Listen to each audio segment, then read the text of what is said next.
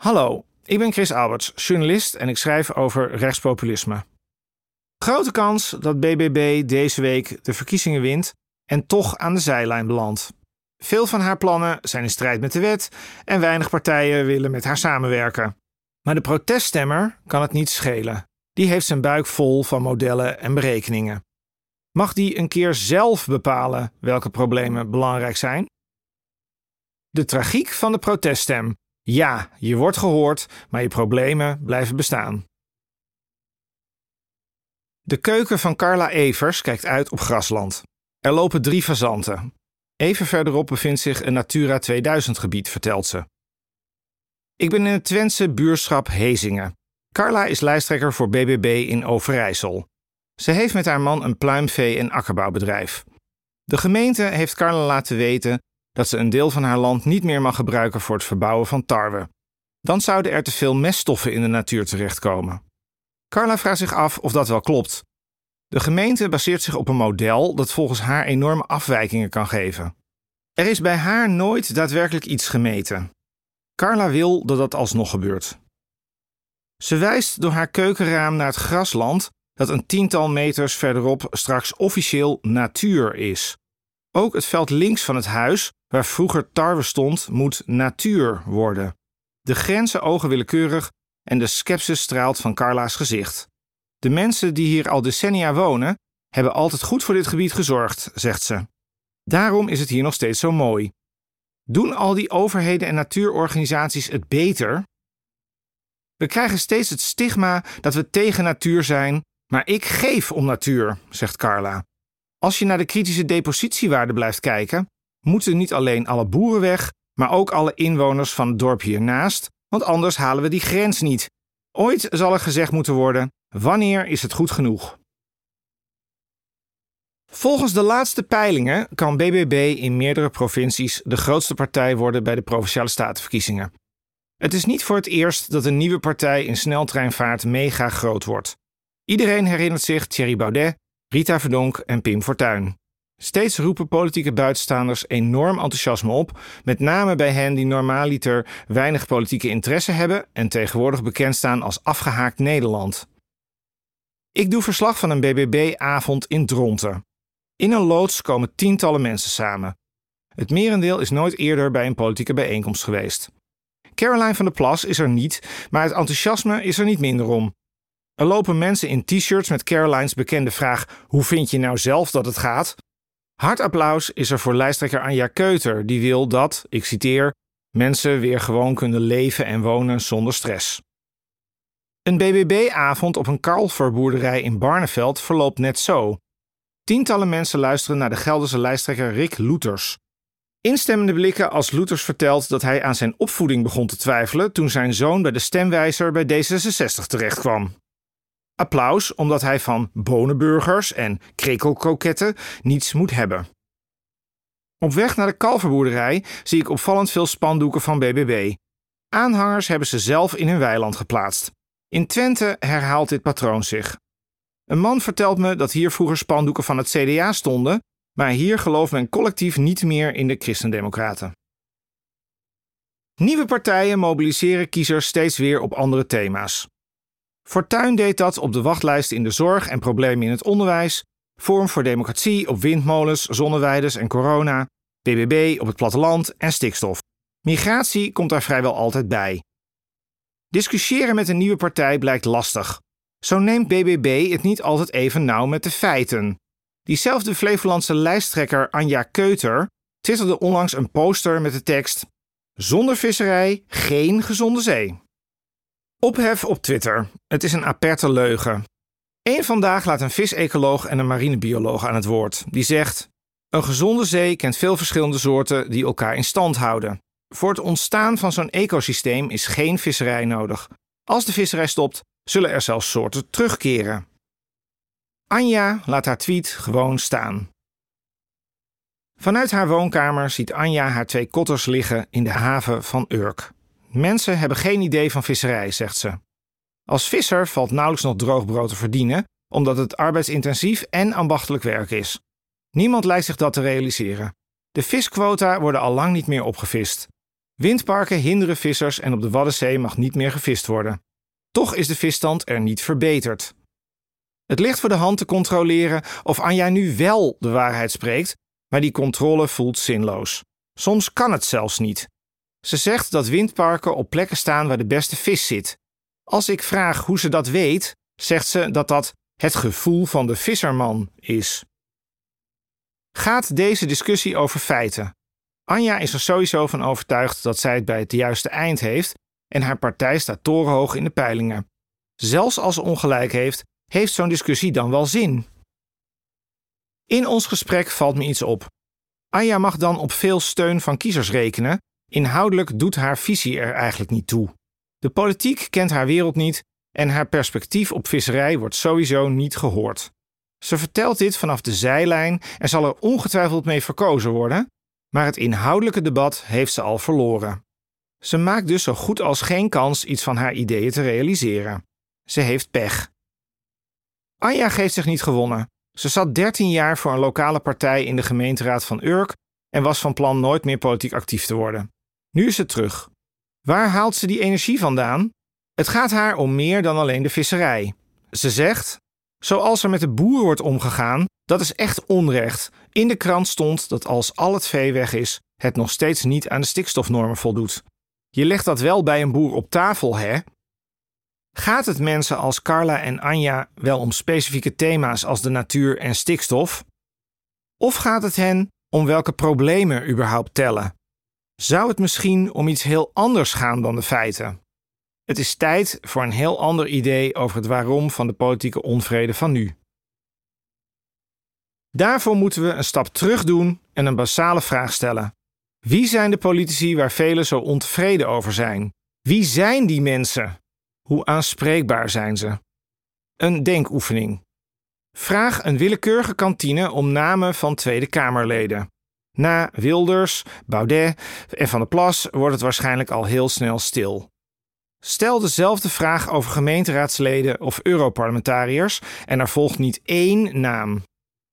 Als je niet weet wie je moet aanspreken op problemen, hoe kun je er dan een goed gesprek over voeren? Bij wie moeten die mensen uit de kantine aankloppen? Zo'n kantine onthult nog iets anders fundamenteels. Als je namen van Kamerleden vraagt, krijg je ministers. En als je vraagt naar Europarlementariërs, krijg je Eurocommissaris Frans Timmermans. Raadsleden en wethouders zijn in de ogen van veel mensen eveneens hetzelfde. In Nederland volgt de ene crisis op de andere. Wie is daar verantwoordelijk voor? Mark Rutte krijgt in de media vaak de schuld en dus hoor je dat ook telkens om je heen. Dat is vooral een makkelijke kreet als je niet weet wie je nog meer de schuld kunt geven. Onderzoeker Eefje Steenvoorder schreef in haar rapport over politiek vertrouwen dat veel mensen ook politieke instituties helemaal niet kunnen onderscheiden. Ze vinden het moeilijk om onderscheid te maken tussen bestuurslagen en politieke functies. Het is niet duidelijk wie er actief zijn en wie waarvoor verantwoordelijk is. De politiek is een amorfe massa. Stemmen wordt schieten met hagel. Politici zijn voor veel mensen niet alleen slecht herkenbaar, ze lijken ook op elkaar. Niet alleen hun partijen en voorkomen, maar ook wat betreft hun academische titels. Praktische beroepen kom je in de politiek nauwelijks tegen. Jaren geleden werd hier al de term diploma-democratie voor bedacht.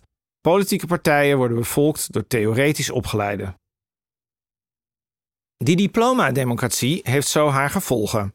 De belangen van D66ers worden in de regel beter vertegenwoordigd dan die van praktisch opgeleiden. De partijen waar die laatste groep vaak op stemt, zoals PVV en SP, zitten structureel in de oppositie.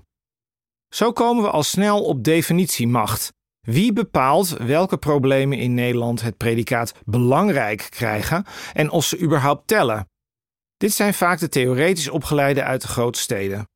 Ze zijn meestal bepalend voor het maatschappelijke en politieke debat en dus voor hoe we naar de werkelijkheid moeten kijken. Niet de pluimveehouder uit Hezingen of de vissersvrouw uit Urk. Caroline van der Plas benoemt wat de laatste jaren werd genegeerd: het verdwijnen van voorzieningen op het platteland. Of het nou gaat om winkels, scholen, bushaltes of bibliotheken, ze werden talloze keren geschrapt. Het amorfe politieke systeem maakte zich er niet druk over. De steeds veranderende regels voor boeren? Niemand leek te boeien. Volgens het systeem was het geen echt probleem. Het bestond niet eens. Politieke problemen die wel tellen zijn tegenwoordig bij voorkeur abstract. Klimaat en stikstof zijn goede voorbeelden. Politici en in hun kielzog vele politiek betrokken burgers vinden klimaatverandering een echt probleem. En dus verrijzen overal windmolens en zonneweiders. In het hele politieke midden is er hooguit discussie over hoe om te gaan met klimaatverandering, niet over of het een probleem is. Natuurlijk is het goed iets tegen klimaatverandering te doen, maar deze denkwijze is eenzijdig. De stijging van temperatuur en zeespiegel is jaarlijks minuscuul en op korte termijn dus prima te negeren, terwijl windmolens en zonneweiders dat niet zijn. Duurzame energie is goed tegen klimaatverandering, maar direct zichtbaar is dat effect niet. Het landschap wordt er wel door ontsierd, nu al. Stikstof is een nog abstracter probleem. Niemand kan de uitstoot echt zien, maar boerenbedrijven moeten er wel voor wijken. De buitenstaander denkt: boeren met koeien en kippen zijn er in Nederland al heel lang. Waarom zijn die nu opeens een probleem? Grasland was vroeger grasland. Nu kan de gemeente beslissen dat het natuur moet heten. Ook de reden is abstract biodiversiteit. Die zou onder druk staan, maar je merkt daar op het eerste gezicht maar weinig van. Wat je wel merkt, is dat er geen huizen meer gebouwd worden.